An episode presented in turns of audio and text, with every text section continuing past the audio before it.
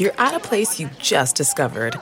And being an American Express Platinum card member with global dining access by Resy helped you score tickets to quite the dining experience. Oh, okay, chef. You're looking at something you've never seen before, much less tasted. After your first bite, you say nothing because you're speechless. That's the powerful backing of American Express. See how to elevate your dining experiences at americanexpress.com slash with Amex. Terms apply.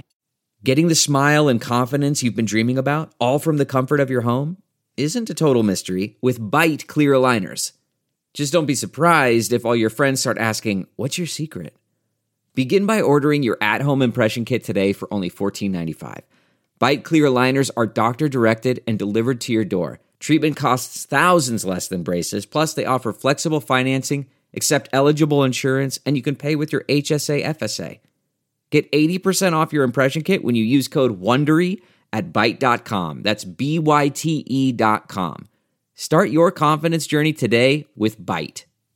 Welcome to the Nerdist Podcast number 790. What's on the community cork board? We got all sorts of fun stuff. You want to go first? Yeah, Jacqueline Novak, who is a hilarious comedian and all around cool person, has a new book called How to Weep in Public Feeble Offerings on Depression from One Who Knows. It's out now, and she's really she's really funny. She's been on You Made It Weird talking about her depression, and she really does make it funny and interesting and informative. So definitely check it out. Excellent. What else? Uh, I am running a show on Nerd Melt on March 11th at 9 p.m. called Retro Rad, and it's uh, me and Caitlin Durante, and we are going through old. It's basically obscure media on Reddit, but as a show.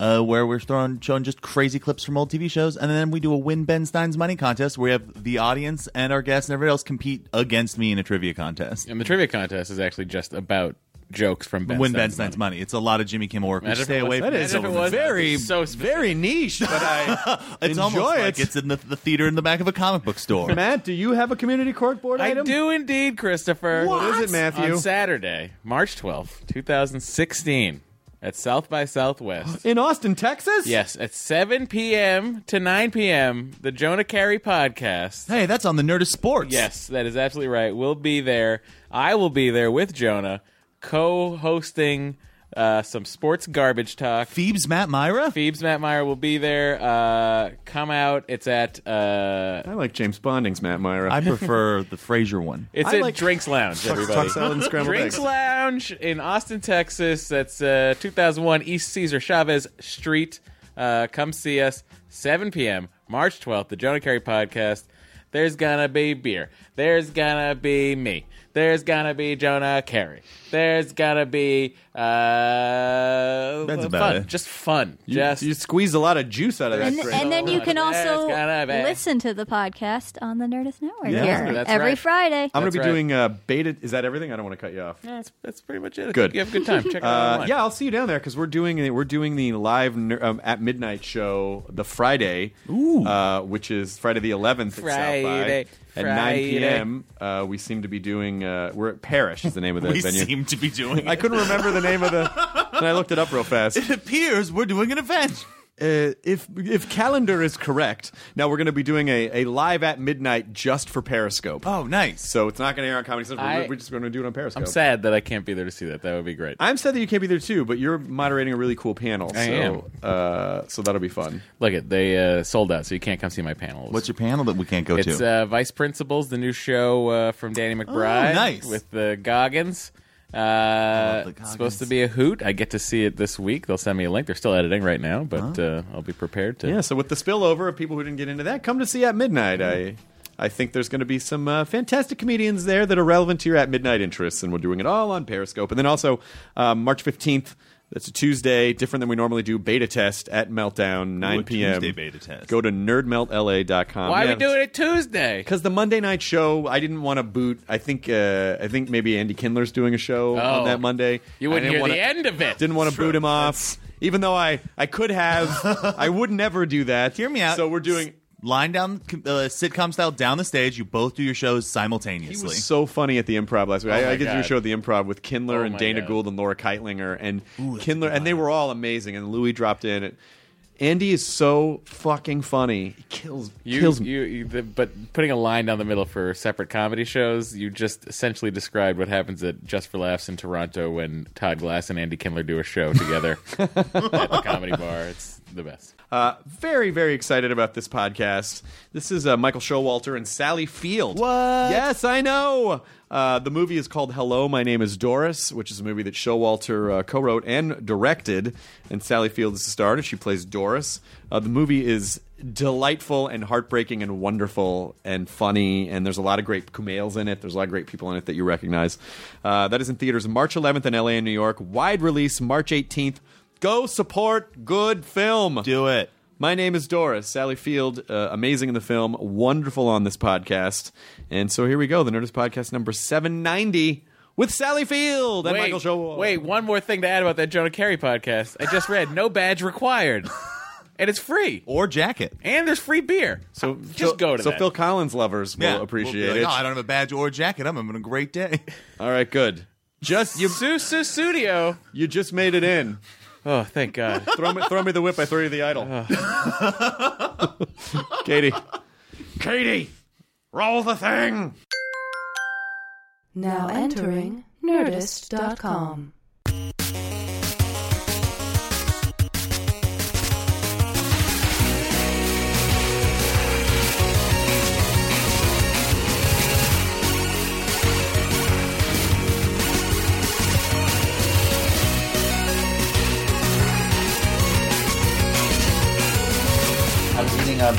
they're done.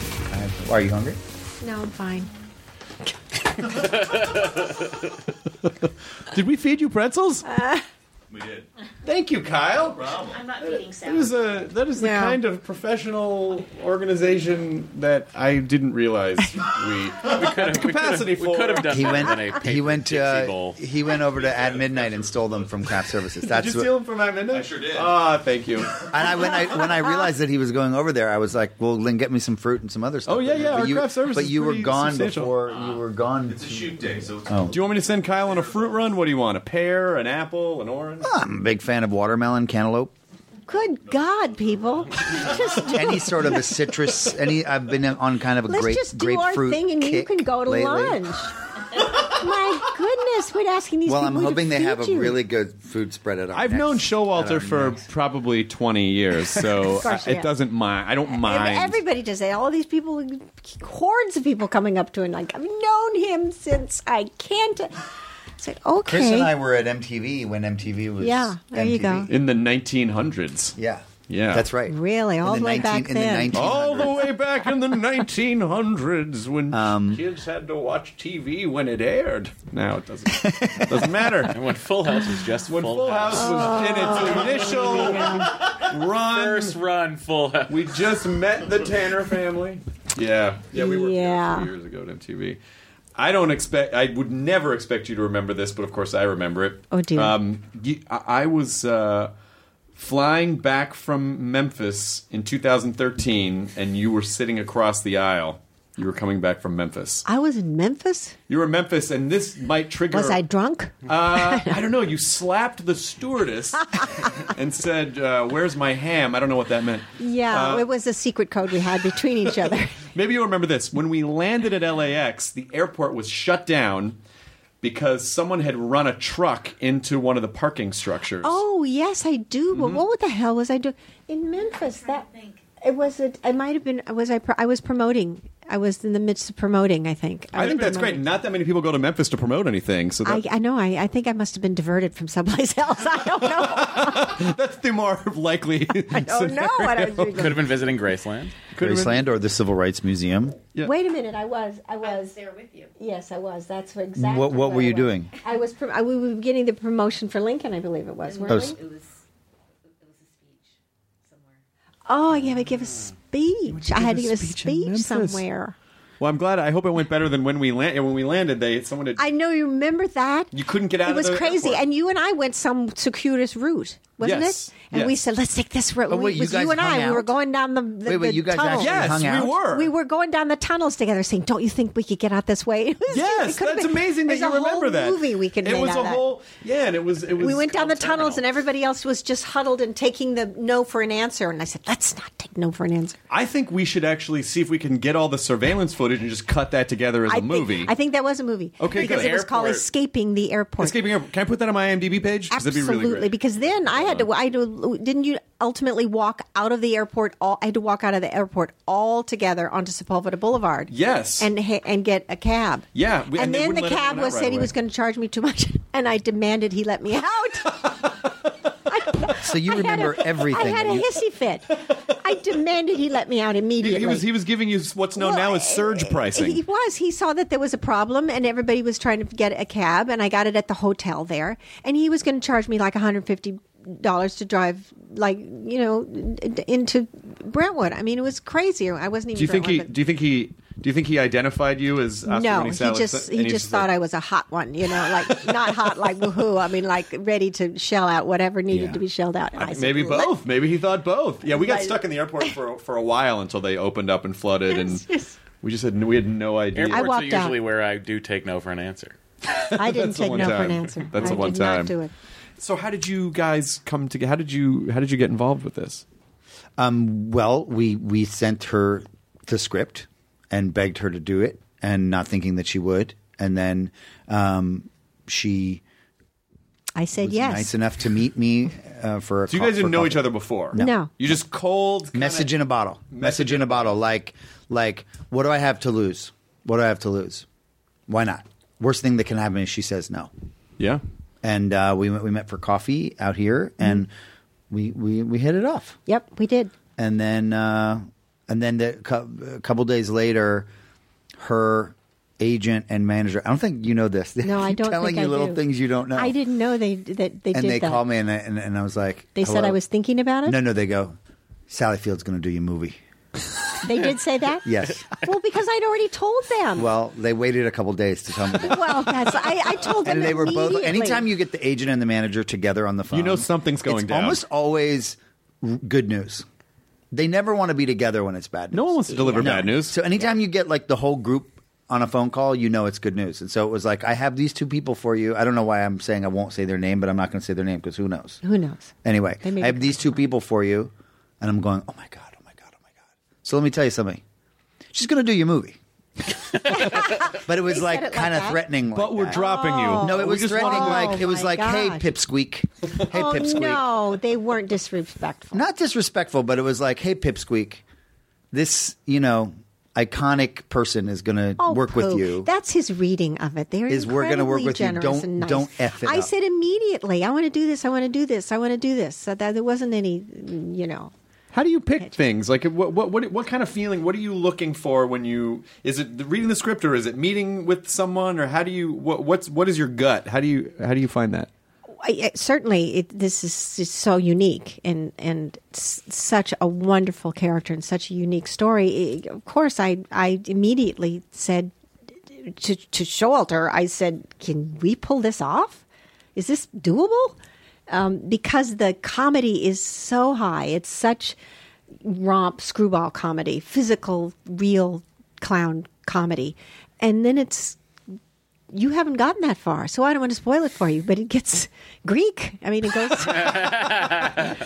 it goes sad. It gets and, very sad. and and it go and it and it has that has to be woven together really carefully because it's but they're they're butting up against each other. Um, and I constantly was saying to Michael, I, "Are we doing this? Is this is this happening? Is this a blending? Are we? Is this good?" And that was exactly there. There's his face. He would just do that slow kind of nod.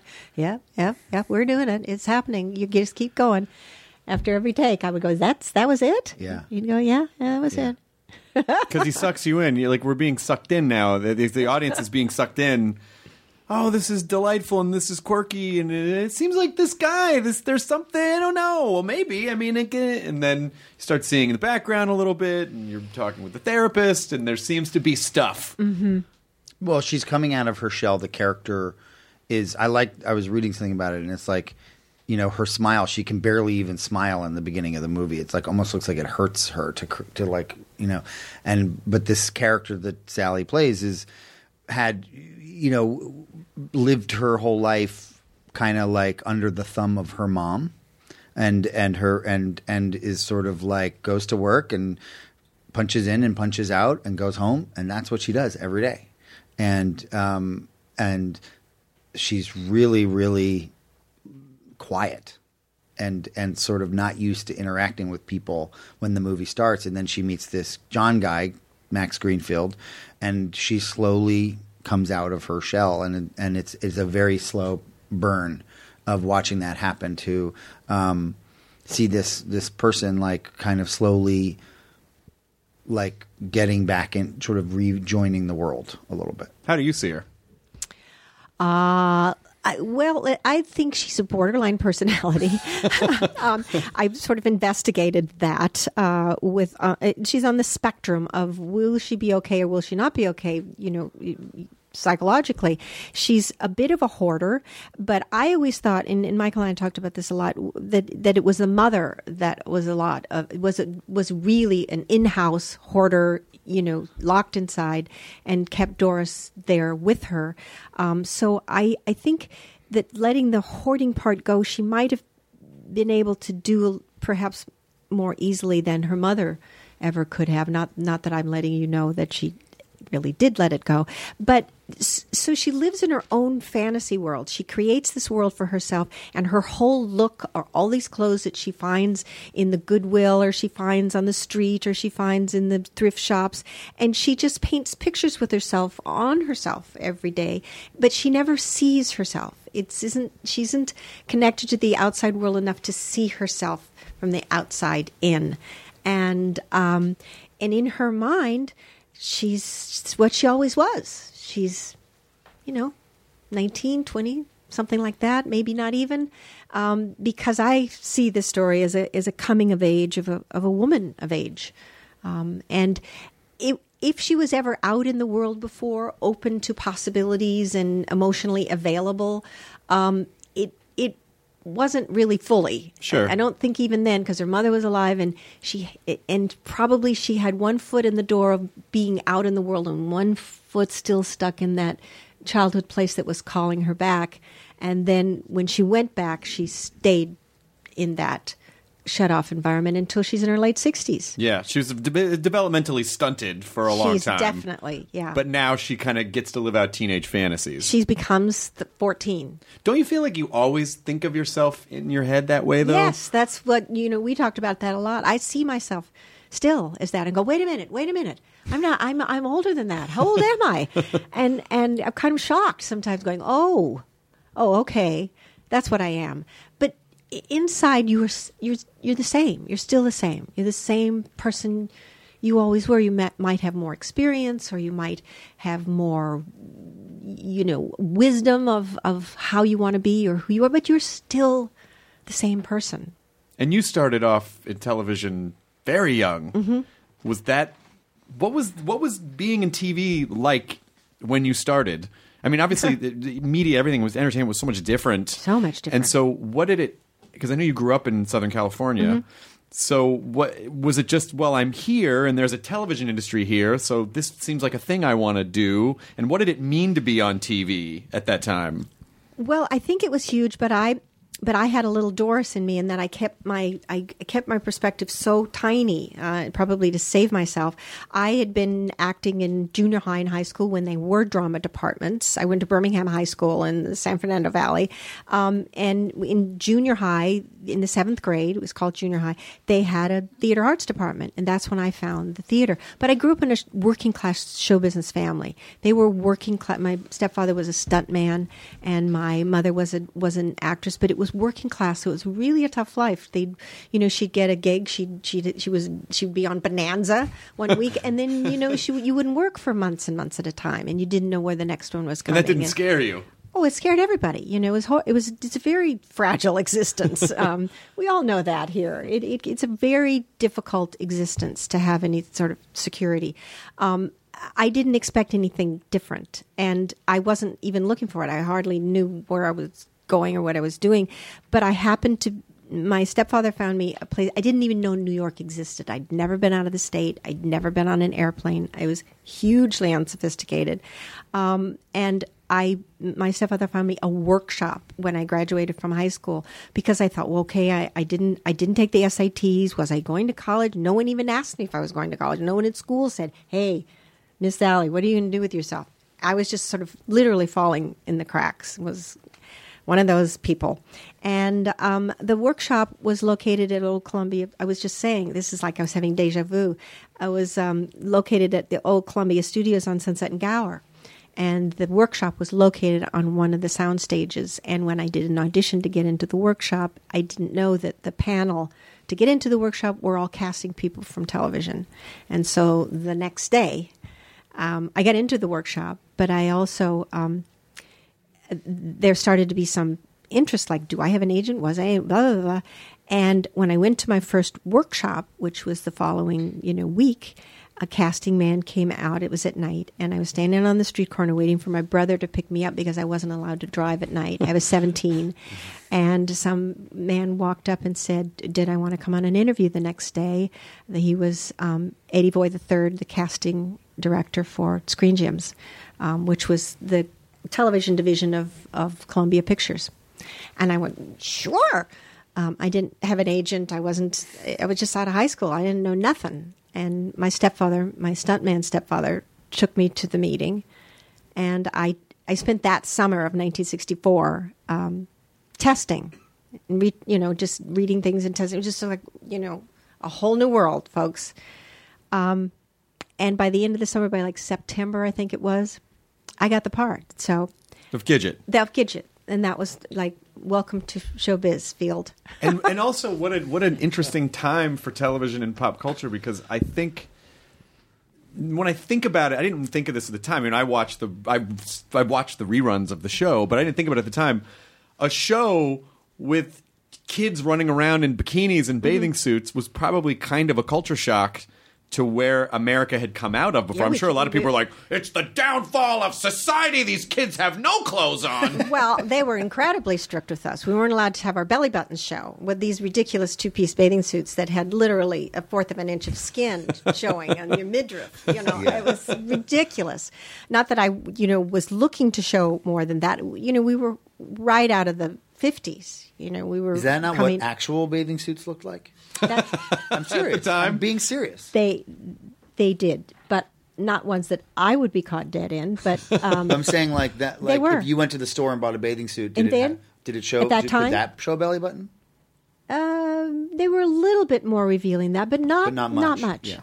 Not not much. Yeah. So um, yeah, but it was a very boy, a very different time in television, in in in the entertainment industry altogether in every way. Did you did you, did that show come back after the, I, the show got canceled, but then came back? Because well, no, they put me in another series after that, which was the Flying, Flying Nun. Nun, yeah, Yeah, which you didn't like. no, That was not fun. no. What? Ha- they were just dicks. Yeah. no. I mean, that's Uh, you know, is there's a lot of reasons, and it's like, how much time do we have for me to go? I could like, we could spend days talking about the reasons why it was I would listen. I, I, you know, I was. I was I was going to be in, in, in an angst situation no matter what because I was I was uh, 19, 20, 21 and heading into 20. I mean those are the years when you're like going who am I? Why am I? And I was dressed as a nun. and I was dressed as a nun and mind you it's the 60s. Everybody is dropping acid and eating granola and running around naked. Granola? Well, you know, it was like, you know, hippies. Did they ever explain why she could fly? I, you know what? Was it the hat? I think it was the I it it was was the the habit. It was the hat. They Yeah. said it was the hat, Yeah. you know. But my, believe me, and, and then she was so little, and I am little, but th- th- she was so little, and the hat was so big that the, when the winds came up, it just lifted her up. But I was so depressed that I weighed 800 pounds by day four of shooting. So the fact, you know, how they could get this, you know, That was woman their off the explanation, the ground. wind. Yeah, the wind. Yeah, it's pretty windy up there here. you have it. One of the reasons I was so depressed is because it's written all over his face right there. hysterical. Look at his face. Just- it was hard to be that for three years and be and be you know forming who you are in your head. This is who I am, and also realizing what I really wanted to be was was an actor, and this weren't it. And it, it was, and also media was much more segmented at that time. If you were a TV person, you were a TV person, Yes, not a film and there person. you will die. Yeah. Um, yeah. and you started working with Strasberg. Yes. And that is that, and that kind of helped break you out of the TV. Well, no, I had to break. I had to break out just by sheer. I'm going to do this, or I'm going to die. And literally, I'm going to slice my wrists and, and rub it all over your doorway. You know, I I just I had to want it more than I wanted. The wind will carry you there. live. Yeah, really. it was it was just a, a you know it's those it's those moments. I I really think that those moments, those times in your life when you feel you're in a deep dent ditch and you're never going to get out, and you you're just you're it's what you do during those really down times that really inform who you're going to be the rest of your life, and always do. They always are the times you get you know, creative. And um, so I just kept going, studying, and, and, and quit doing tele. I stopped doing television. I tell I, I'm not doing any more television, folks. And I think I didn't work for. I had two little kids by then. I didn't work for like three years. Um, But you still were you completely freaked out? Oh yeah, I had to. I was selling it. I mean, I was like, I was then reliving what my family had gone through all of their lives, where we were constantly repossessed. You know, we were like, "Woohoo! We're really stars. Look at this. We've got four jobs in a row. Let's spend it all." And then they would come and get the house and the car, and, and we'd have to move. So, you kind of went, "Oh." I was always afraid that they were that that was going to happen to me, but How did you? How, how did I mean? Like Showalter, because Showalter's background is you know comedy, sketch comedy. know. It's a, it was a one of the smartest sketch groups ever. The I know. State. How did you guys uh, at the time? Did you ever feel like, oh, I don't know if this is going to work, or Oh my god. I mean, yeah, the state. Yeah, yeah. I mean, just but that because that was such an that was the, an amazing time for comedy in '92 because the '80s comedy boom was over and this kind of alternative comedy movement mm-hmm. happened, and the state was really surfing that. Mm-hmm. But there were not as many opportunities for traditional comedy on television at that point because No. it had been exhausted by the '80s. Completely, yeah. No, I mean, we were. There was also no internet to make videos for. There was no. It was old school. You know, put on a show and hope to get discovered. Still, um, MTV was an interesting place to be, as you know. Um, and but we were like a band. We I think that like our our trajectory as a comedy group was much the way you see a band work, which was like constantly infighting, a lot of good ideas. But there were like 11 of you. There were 11 of us, all big personalities, all really ambitious. None of us ever set out to be in a sketch comedy troupe. It wasn't like what I want to do in my career is go meet a bunch of people and like be in a sketch troupe troupe and then get good at a TV show. It was it was like I want to go to college and I wanted to be like a cinema studies guy. Like I thought I wanted to be in academics because that's what my family background is and and then I fell in love with comedy as a kid, but then yeah, like we were like a fast burning candle is how I like to think of the state. We were really fast burning. But everyone in the state went on to do amazing things. Yes, like yes. every single person yeah, from that. and we pushed each other. We still, I think, a lot of us owe our us having still having careers to just how much kind of like family brothers, you know, a bunch of brothers competing, like um, pushing each other and pushing each other to to stay in the game and to and to do good work and all that stuff. And so, you know, we're still all in many different forms still working together. But I mean, I met Michael Black and Joe Truglio like the first week I was a freshman in college in 1988. Wow. By the time this podcast is over, Tom Lennon will have written three more scripts. I gotta wait. I gotta get this done. Come on, man. I gotta pitch this shit. And Ben, Um, ben will have checked no emails. How are you, that- you, your relationship to comedy was always, it seemed like it was always important, but it also seemed like it was important for you to having to start branching off to not get typecast as just a, a comedy person. I don't think I ever fought against typecasting. I just fought to be able to do projects that were worth being a part of. Uh, so I, the typecasting wasn't part of it. That was but certainly it went hand in hand because when I was trying to get away from projects that were rotten into projects that were good, you know, it it led me out of um, you know just being um, the the the cute little um, situation comedy girl. And and as you got as I was transitioning into an older older person, older and older. But I love comedy, and comedies, you know, I, I love comedy. I would, I would, if I had a druther, it would be to to do what you know Michael created, in that it's everything. You know, it is both really comedic and clown-like, um, and then really dramatic. I think Soap Dish is one of the best comedies in the history of comedy. Oh God, thank you. Do you, you must people must that movie? I saw it not that long ago, and it aside from like um, Robert Downey Jr.'s shoulder pads, the movie completely holds up. The comedy in the movie completely holds up. Yeah. Oh, that was that was you know, a, and great fun and just in, inspired lunacy, complete and an, un, an in, inspired lunacy. I don't know if they make. Are there just like weird ensemble madcap movies anymore? I I feel like it's not. Everything's so kind of linear now and gritty, and the, you know, but. That where you just had an ensemble cast of all amazing performers, Yeah. and you throw them together with a good, you know, with just like a good solid joke base. Yeah, joke. It just you know one joke after the other, and every it's it's everybody is shot into space. You know, we're all on some sort of weird drug because you know the uh, energy level is way up from from the get go. It was exhausting, actually. I mean, when you're doing something like that, or you you essentially you just have to trust. You trust the director, like, okay, I guess this is all gonna. I mean, do you ever act outside your comfort zone because you feel like, well, this is what they want, or do you, or is there a push and pull? Like, I think I should do it this way. Um, it's really hard for me to go and commit to something that in my core doesn't feel that I, I can't find the land that it lives in. I find I find that very difficult. I've really then become so difficult to work with. Well, what about when you were doing Nun? Well, yeah, that was What was that like? it was it was hell. Um, but it wasn't hell because they were asking me to do things that were, you know, in a land that I couldn't, I couldn't arrive. Like asking me to do emotional things. It was the nonsense. It was spouting utter and total nonsense all day long, every day, from b- before the sun went up till after the sun went down, in a nun's habit. so, you know, it wasn't. There wasn't ever about anything human Yeah. it was you know some robbers had come to the island and you know Yeah. we're going to take the thing and then carlos was going to so what Carlos?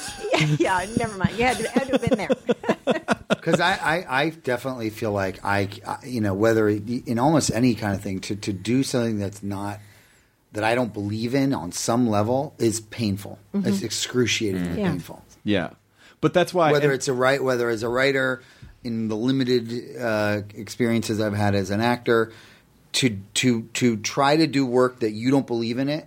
Even it doesn't have to mean that it's you know shedding light on the human experience, but just that you believe in it. Yeah. And you don't do that. It is it is the it's I literally I'd rather do something else.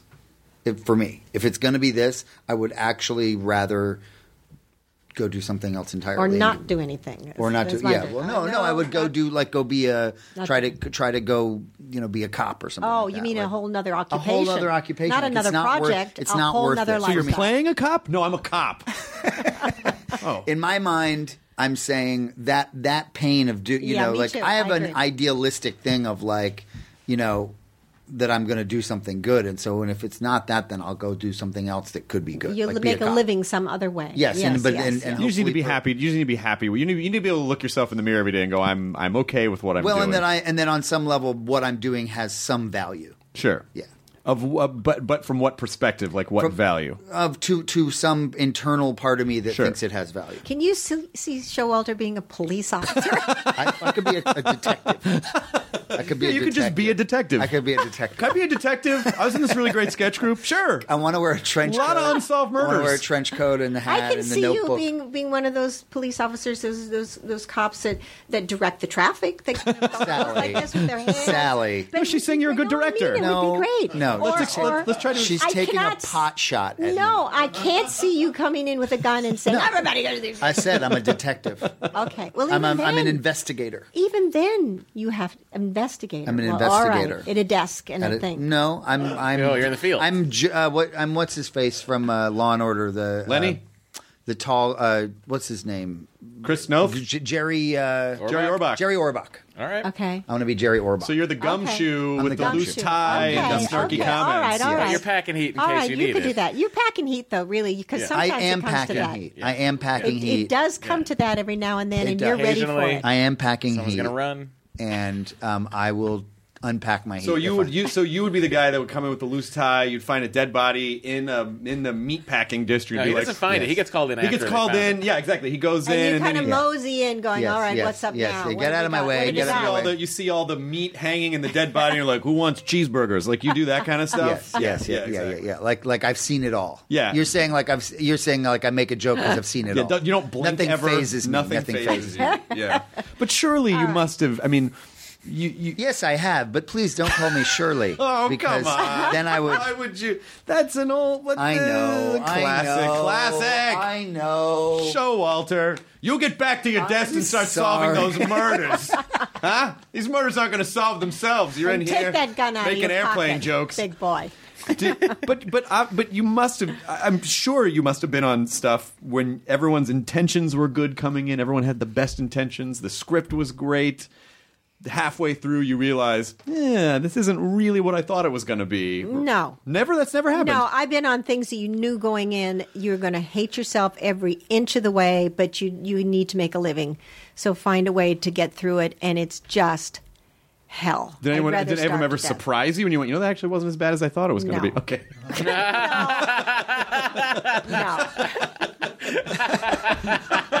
Not a one person. Not even one teeny. Okay, all right. maybe just a segment. well, when when what what what happened in between uh, between Nun and having kids and then Sybil? Like what what broke that? I I um I I worked my way into because I wasn't even I, no one had got me on a list. I couldn't get on a list to get in the door, much less get to the reading or get through the first meeting with the casting person. I couldn't get on a list. They didn't want me in the door. But um, a casting woman who knew who had knew a, a, an actress that I had worked with. Um, and also, I was working at the actor studio all the time, and I was doing really kind of outrageous. You know, I was doing the respectful prostitute at night, and I was doing the flying nun in the day.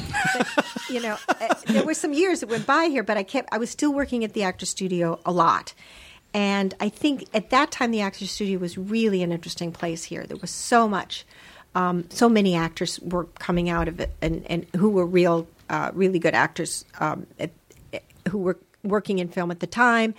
Um, and this was so. This was in the uh, seventies. Now we're already into like seventy five and seventy six, and that those years. Um, and and what film was in, at that time was changing, and Easy Rider was coming in, and Five Easy Pieces, and all of that sort of they were they were pushing the envelope of what American film was, taking it out of that real glossy look of the early '60s and the late '50s, and into a grittier look of um, you know Alice doesn't live here anymore, and all Yeah. of these things that were were coming out. Um, and Bob Rafelson had a movie, and the casting director had knew uh, an actress that I had worked with, and the actress had said to the casting director um, that you should that they should let me in. That no one really knew what I was, and but I went into the meeting and could hear Bob Rafelson yelling at the casting director from the other room that how dare she waste her waste waste waste his time with me. So how do you push through that? You get really frigging angry, and you and by then I had no, I had learned how to how to what the art of an audition was, even though I had never been on a, an audition. I'd never been allowed. Only audition I'd ever been on was Gidget. After that, I was never allowed, and um, so, but I had trained then. I had be, I'd been working, and I knew what the audition was, and I knew how to harness that. I knew how to use that. I knew I knew what to do. I knew that that they were never going to hire me. They had to think they were hiring the character, and they had to think that everything I had done before was just one heck of an acting job. Because really, I was this little, you know, floozy girl from that worked in a gym that you know was really. Um, just a, a, a, a, really um, a girl that just couldn't wait to do all the things that the flying nun never thought of you know? Mm-hmm. Mm-hmm. Um, so i just had to be that character i had to be that. So it wasn't the audition and you go into a reading and then you take your moment and you read the scene. I had to be that 24 hours a day. And they thought whoa wait, this is really? And that's who the that's who gets it? The flying nun was that that's that's surprising. Um, that is mentally exhausting. and mentally exhausting and infuriating and exhausting. And so I had to do reading after reading, and then finally got to read with Jeff Bridges, who's who's in it, and of course adored him, and you know, and, and finally I knew how to do the work, and I had I just knew I had to be s- s- surprisingly uh, better, but surprisingly, but surprising in every way.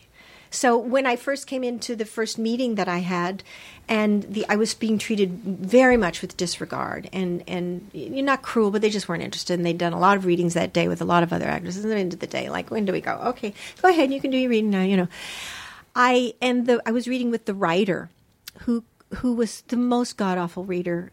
You eh, eh, he either he didn't care or he just was really that bad. So I I put my I threw my pages on the floor, didn't throw, just let them drop. And I walked over to him that was sitting in the chair next to me, took his script out of his hand, and he was going, but, but, but, and proceeded to straddle him. I, I stood over him and sat down on him and straddled him and looked him directly in the face and he's like going and he's like going whoa whoa and I, I he said I don't know the pages I said well then fake it oh man, you took over the room. I took over the room and um, of course I'm the shyest human being I am a So that's really not shy how your person. meeting with Showalter went. it kind of it kind of was the same thing Okay. It was in reverse. but anyway I got the role slowly but surely Wow. And from that, I mean, I, I've. Did you ex- did anyone did you guys expect Smokey and the Bandit to be the crazy hit that it was, or did you think like, oh, people might enjoy this? No. it was like the number two movie of 1977 or Yeah, something like that. yeah no no no no one did no It's the same year Star Wars came out. It must have been Star Wars and then Smokey and the Bandit. Yeah. was it Star Wars that year 77 was Star Wars. yeah. really Yeah. So what? Yeah, no, I no one knew no one knew that. It was just you know it was a, a, a, a fluke, and and you, you just kind of you know it was really quick shoot, and and I guess in that way you know it, it was surprising because who knew what it was, but I didn't go into it thinking oh god there was no script. I mean literally was imp- we improved our way through the whole thing Then thing. Jackie Gleason would just come on and swear a bunch, and you know, yeah. I mean, it was kind of just. But th- what wasn't improv is is Hal Needham's brilliant stunts. I mean, Hal Needham was a great stunt uh, coordinator, and he had been. He was a great stunt man, and then he became the stunt coordinator, and he and he crafted all of these things, and then he knew how, where to put the camera and how to how to make it visible, and and also how to protect his his stunt people. Um, he started Stunts Unlimited and all of that. And so you just, you know, you had these actors that just improved in a car, you know, three sets of cars, and one guy's with a dog the whole time. Jerry Reed. You know what I mean? And and um and these just funny stunts, stunts that are funny, and uh, you know, just caught a, a moment. It was a weird moment in the 70s when like trucking and trucker shows Mm-hmm. Yeah. and trucker movies and convoy and all that and like you know my grandfather had the CB radio and everyone like Smokey and the Bandit kind of broke all that main mainstream. Yeah. Yeah. Was your family into that when you were growing Yeah, up? Yeah, I had a CB radio, Breaker Breaker One. Breaker nine. Breaker One Nine. Um, I think that all came from Smokey. I think it I think it Oh, did. sure. It did. There was there was a. Uh, I mean, getting being a kid and getting that CB radio was. You were just reminding me of that. Was like that was like and you you know oh god yeah totally. And now Yeah. we just have these communication devices Yeah, in our yeah. pockets. all the Yeah. time. In the old days, And you remember, needed the, a remember this thing? Remember this thing? You go by a truck and you go like that, And you then- pull your arm and then down. They, well, and then they would honk their horn for you. Yep. You know, and like you know, and it's like totally. That was totally a Smokey thing. Will they still do that? They yes, still, I still think they do that. must. They'll still do that. They'll still do that That's still part of the trucker code. I'll let you know today. Still part of the trucker code. for sure. But what is it that motivates you? What is it that kind of get you know like what is it that you're trying to do with each part? Is it is it an ex- exploration of yourself or is it a some uh, external thing that you're looking for? Oh, it's an it's a it's a conversation with myself. It's it's it's it's you know like Donald Trump basically. But- but it's a it's a Will you please be president? Because Yeah, I would really, love for I you to be president right now. It, it it's it's it's a way to communicate with myself uh, with pieces of myself that I might not have, you know, looking for them in, in, a, in a craft and how I, you know, t- talk to parts of myself that I that I don't communicate with normally, and and it you know it really is a conversation with an audience, a faceless audience that you know to to sound really maudlin, but it it is what keeps me from being isolated. When I'm doing that, I feel so connected to a conversation that um, it's it's hard to explain, but it because I guess it is it's what I do. It's my it's my communication with the planet, with everybody. It, does, does, does, the entertainment industry get in the? It's such a. It's such an interesting business because it attracts artistic types, but then there's this other kind of weird political structure of the entertainment business that gets in the way, and this is also appropriate just coming out of the Oscars. But it's just such a strange. It's two things that are layered on top of one another that seem very strange. So did that? Did the politics of the business and all that, any of that stuff, and the awards stuff? I mean, is that is that just kind of like, ugh, I wish I could just scrape that out of the way and just do the work, or do you mind that part? I don't, I try not to look at that part. I think what I do is I compartmentalize. And I think I got very good at doing that being a little girl raised in the 50s when there were so many things you just weren't allowed to feel. But there are things that are human beings feel. You feel rage and you feel sexuality and you feel all sorts of things that, oh, no, no, no, no, no, little girls don't do that. Um, so I think you you put them in boxes and hide them away in places all around your your interior house. Sure. And I I think I was good at that. So even from the beginning, I I put it in, all in a box and put a bow on it and tucked it away. So I didn't look at you know even that there was a finished product of things. Does it it had come out? You were forced to like have to see and feel what the what the reaction to things were. But you know, even as I got older and the, and, and and was deeper into the business, I was able to just keep that. That's that, and there it is. And when I have to deal with that, I'll step into that and deal with it. But mostly, I just wouldn't look at it, wouldn't respond to it, wouldn't feel it. Does winning an Academy Award feel the way you think it's going to feel, or is it? Do you is there a depression afterwards because you're like, well, I don't know, what am I supposed to feel now? Like, or is it is it is it elating the whole time? How does it? it it's better than a sharp stick in the eye. Sure, um, it, it isn't that it's not anything. It's certainly something, and certainly, you know, feels, um, you know, a, a great deal of, of accomplishment, especially for me because it took me so long to get out of feeling that I was just a, a joke. But, but honestly, it it it is all about that moment. You did a project um, that the work worked enough and caught enough of a wave in that moment of in the industry that it was recognized. Um, it doesn't mean that there weren't a whole lot of other films that could very well have been recognized or other performances, but these were the five. It used to be five, and now it's ten, or whatever that were recognized, and this is the one that won. So it, of course, felt incredibly rewarding at that moment, but it fades quickly because it's always about that moment. And the life is about, and most especially this industry is about now what? Mm-hmm. Then what? Now, now who are you? But life is about that. You can't hold on to what you were and what that was. That was, and that will inform who you will be. But that is not. That won't be anymore. I'm curious for Showalter from a guy who. I mean, I always thought of the state as like this is sort of a punk comedy movement, like punk rock for comedy, and it's the it's not mainstream. It's it's you know at the, at the time we would say it was for the kids, you know, and I was the kids. Really? Uh, I was. Okay. I mean, we're we're the same age, but Oh, I was okay. in the MTV generation. I mean, like yeah, uh, that would have that show that Yes, show was for yes. me. Yes, yes. It was yes. not the traditional sketch comedy show. It was No. and and it was uh, it was different in that way, and it spoke by, to me by the people for the by the people people for the people. Yes, yeah, yes. exactly. So how do you how would how do you handle kind of become like if you become super mainstream? Can you handle that, or do you feel like you always kind of have to be a little rebellious, a little punk, a little you know? Will you be? Can you handle mainstream success? Yeah, I think so. All right. it's taken a long time. You know, it's I've I've I've uh, I've had a very circuitous route to um, to having like a little m- more work than I'm used to having. Um, and and I wouldn't say I've paid my dues, but like you know, I've like thought about it a lot. You know, and I've I've I've um, trial through trial and error really honed in on like the kind of career that I'm pretty sure I want to have. And there's a version of of success in a mainstream world that I could be that I could participate in that could work for me. Sure. And I think I've fig- figured out a lot for myself just on a personal level, just you know, dealing with personal life stuff to where um, maybe before I I couldn't handle it, and now maybe I can. Just in just the more of the way of to a lesser degree of what Sally's talking about with w- winning an Oscar, which is like if I won an Oscar, I'd like you know. I can't say on the air what I would want to do. But- well, you but can say anything. It's a podcast. It's You the just internet. use your imagination. Yeah. Yeah. Yeah. Okay. Um, oh wow.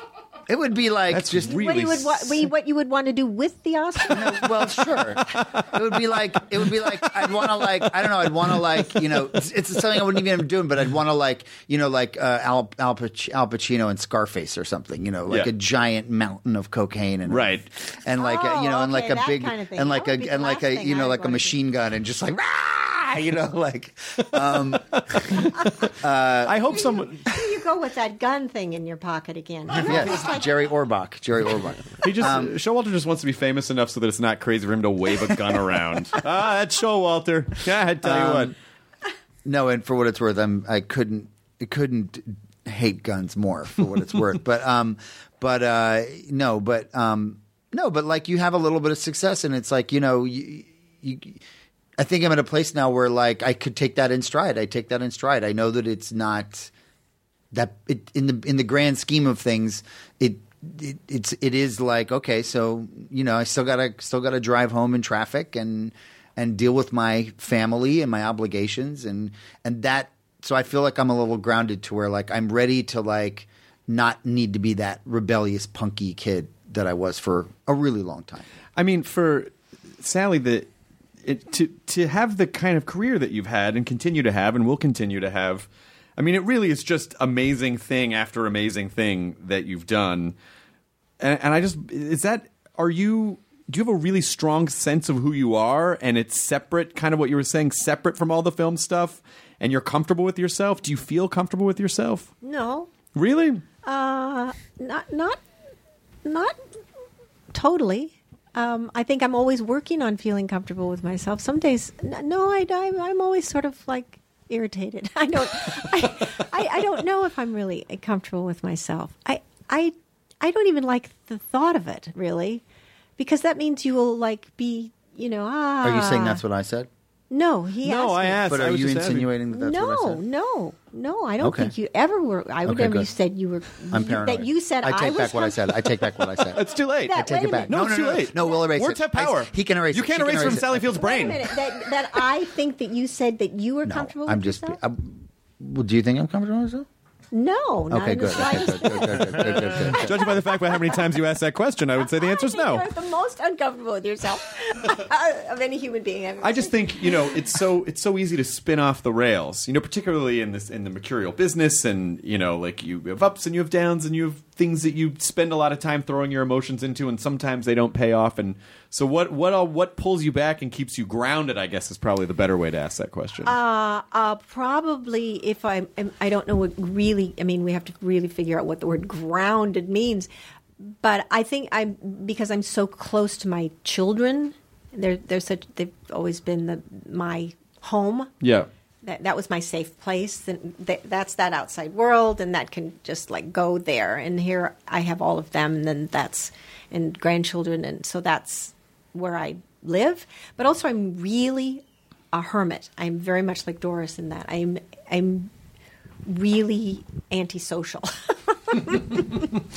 You know, sort of O- notoriously. Oprah once said that. Um, I think it was Oprah who said this. You get a car, and you get a car, and you get a car. She said that. She Yeah, did say that too. Um, that that you know, like success and fame will make you more the person that you already were. Right. So if you're like a jerk Mm-hmm. and you get really famous and successful, you'll be an even bigger jerk. Yeah. And if you're a good person and you get really successful and famous, you it forces you to be an even better person. Maybe, yeah. I guess I can see why that. I just, I think. And I found that to be true. Really? I think so. That that that, that it, it, it yeah, you have to kind of step into the shoes that that you that you believe are the shoes that you should be wearing.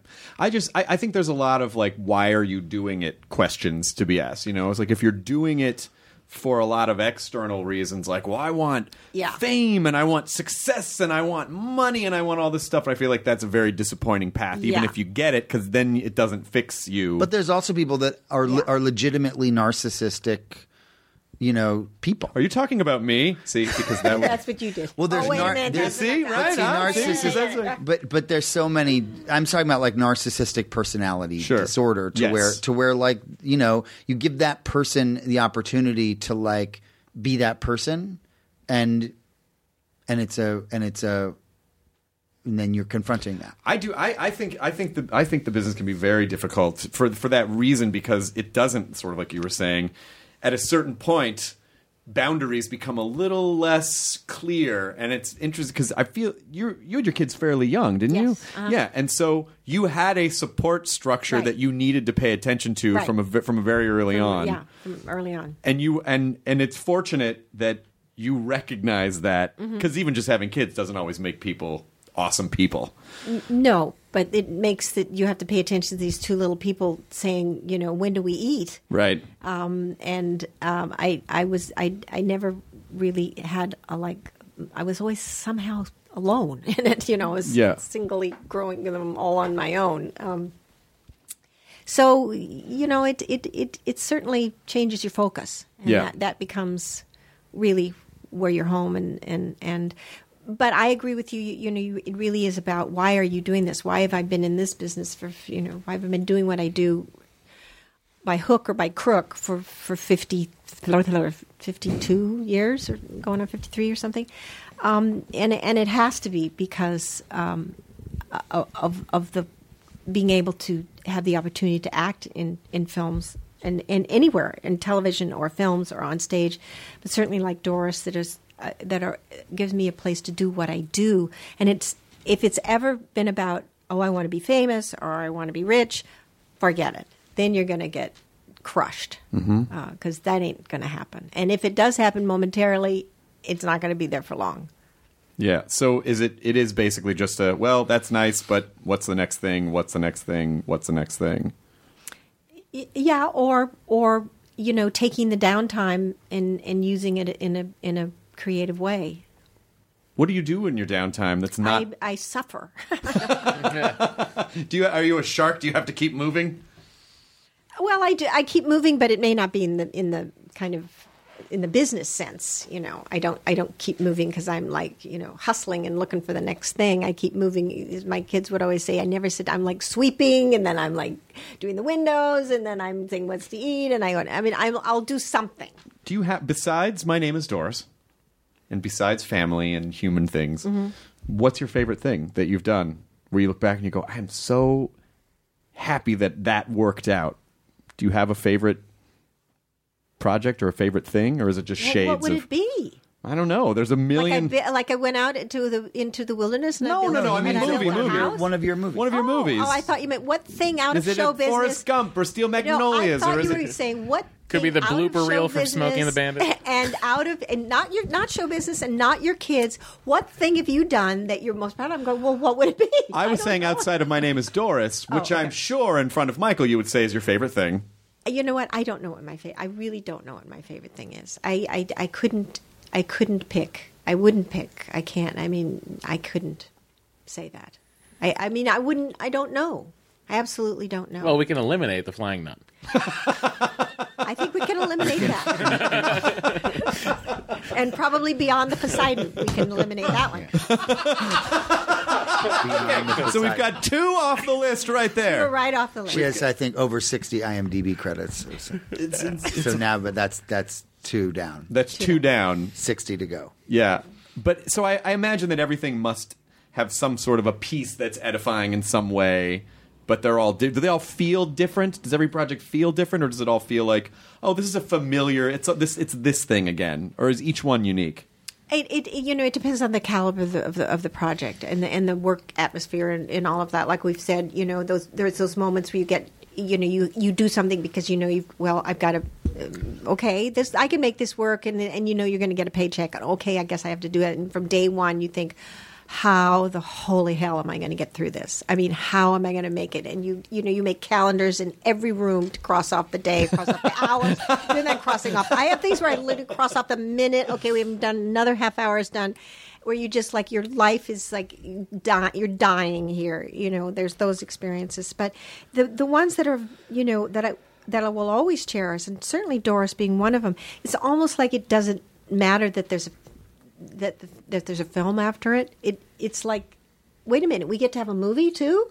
It was like we had this little time together. We had this little voyage. We went on a voyage for three weeks and three days, um, and that was the that was what I got. I got that was my my my time, and then you go, oh, there's a movie now.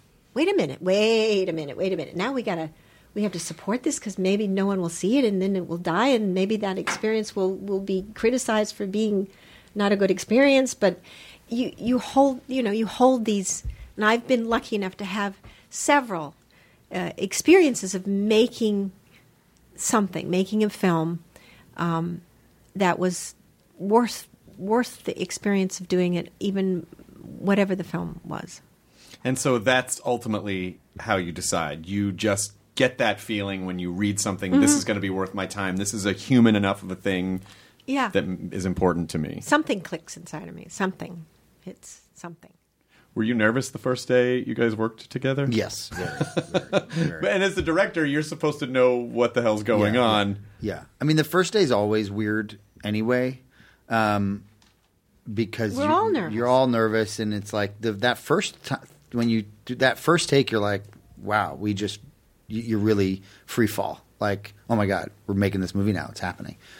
And um, we we shot a, some some difficult stuff on that first day, um, but um, yeah, I mean add to how nervous you are just to be directing a movie at all, and then that the person that you're directing is is her. Um, very nervous, but um, you know you get through it. And Sally was, you know, we we we we- we'd already kind of gotten to know each other a little bit, and so it was it was like we were we were already kind of I kind of knew a little bit about how she worked and what her what you know how this was going to go and everything. But yeah, I was nervous. We were already nervous. linked. We, we were, We linked. were but I was nervous too. Yeah, You know, I, yeah. we talked about it. I was like, Yeah. "Ah." Well, it was the first time you'd worn the co- put the, the, clothes the on costumes and would I and, would like- the would the character land? yeah, yeah, and it was the first time you'd really sh- rhythm like and who she been was. her, been her. Yeah, Like I, I see, you know, that's that thing, you know, like it was the first time we'd actually seen the character. Like we, we'd, we'd, we'd kind of done it. We had done the little rehearsal kind of things and, and with the script and kind of a little bit of feeling, ar- feeling it around. But this was like, this is the character now. And it's pretty intense moment when you go, wow, there she is. There's Doris. She's over there sitting on the couch. And I can only imagine what that must have felt like for you.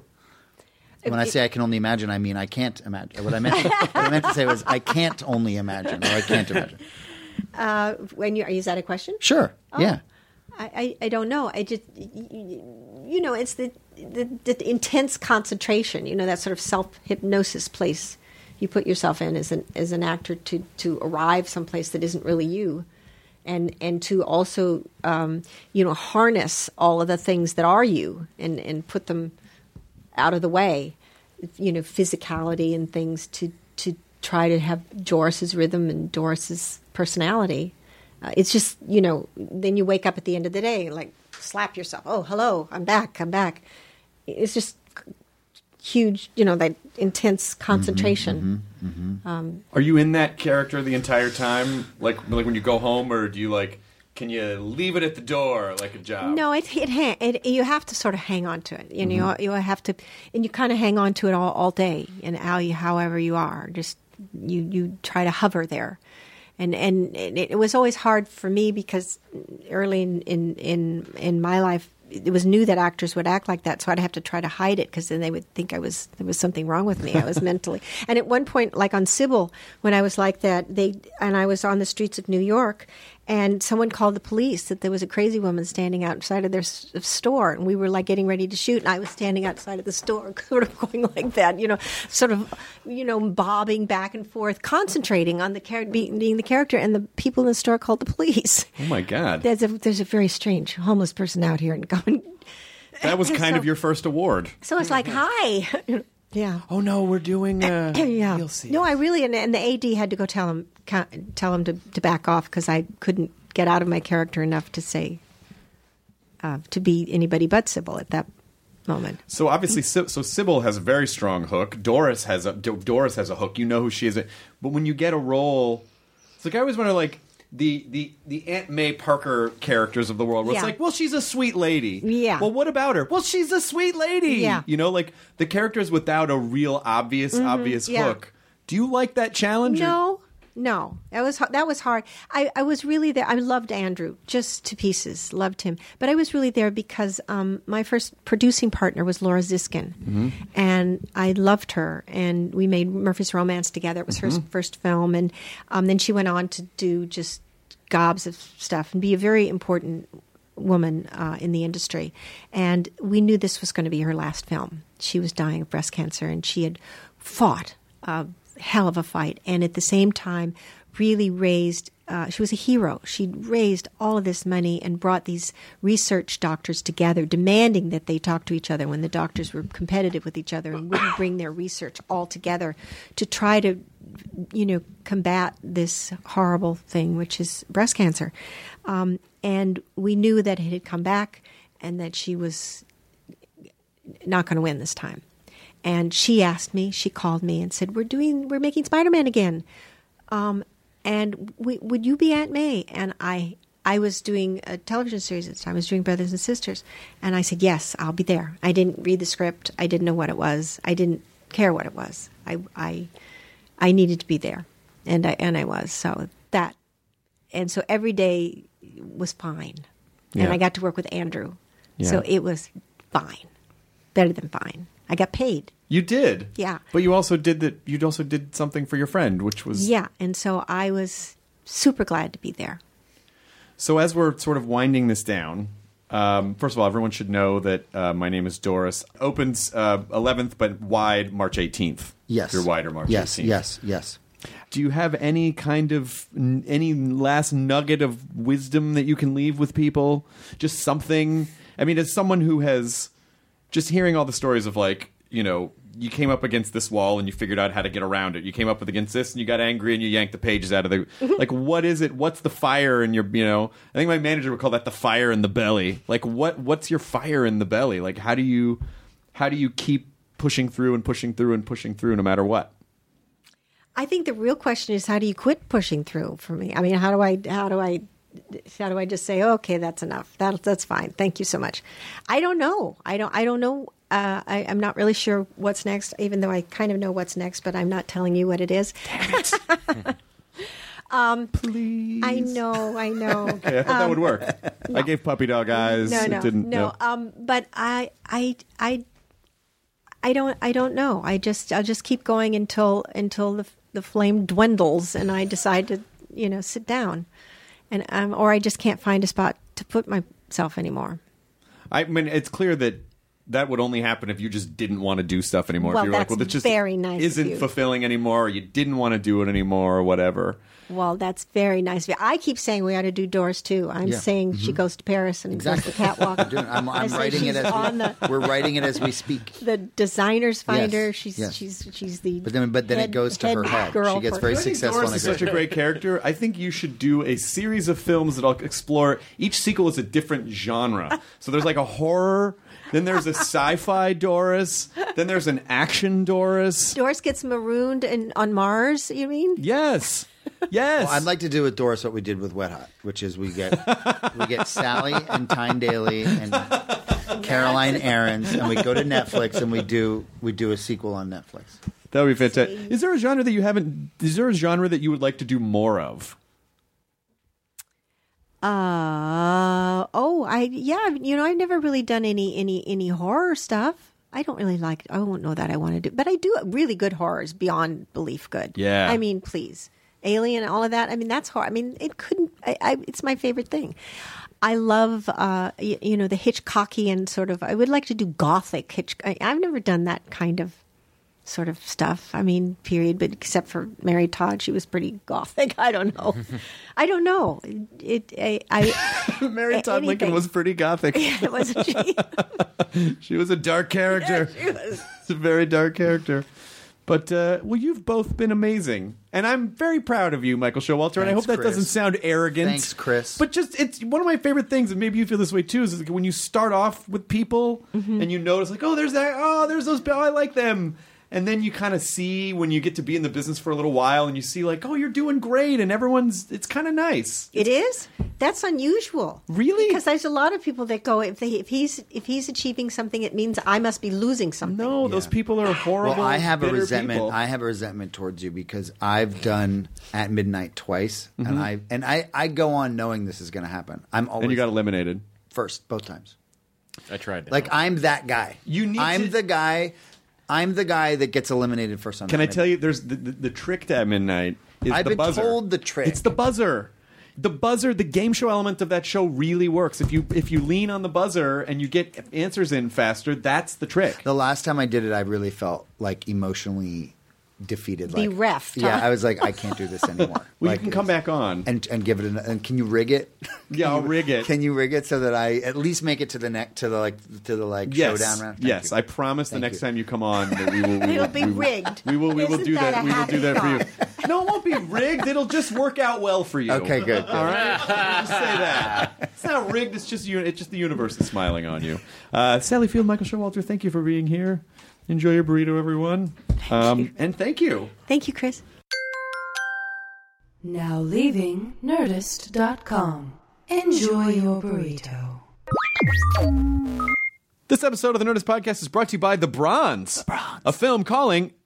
Sorry. A film starring Melissa Rauch, Gary Cole, Thomas Middleditch, Sebastian Stan, Cecily Strong, and Haley Ri- Lou Ri- and Haley Lu Richardson. The Bronze opens everywhere on March 18th, only in theaters. Go see it. The Bronze.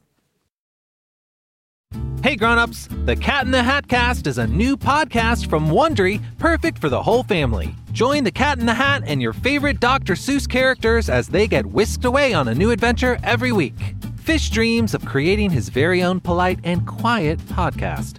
That is, until he gets a surprise visit to his Fishbowl podcast studio from the Cat in the Hat himself, and it becomes very clear that the cat has other plans for the podcast. And those plans are the opposite of quiet. Sing along to new favorite songs, try your luck at Titanic tongue twisters, have some fun with wondrous wordplay, and most importantly, bring your family along for all of the adventures in the Cat in the Hat cast. Follow the Cat in the Hat cast on the Wondery app or wherever you get your podcasts. You can listen to the Cat in the Hat cast early and ad-free on Wondery Plus. Join Wondery Plus in the Wondery app or on Wondery Kids Plus on Apple Podcasts today.